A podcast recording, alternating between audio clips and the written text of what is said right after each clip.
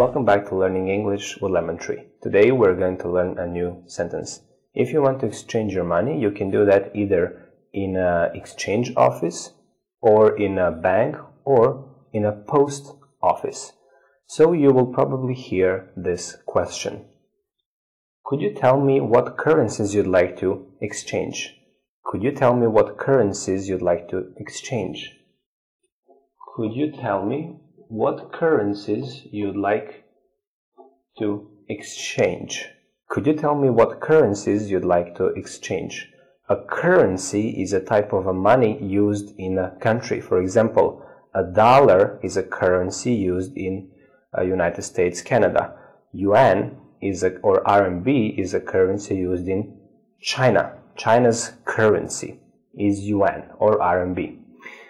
Could you tell me what currencies you'd like to exchange? Could you tell me what currencies you'd like to exchange? Thank you for watching. See you in the next video.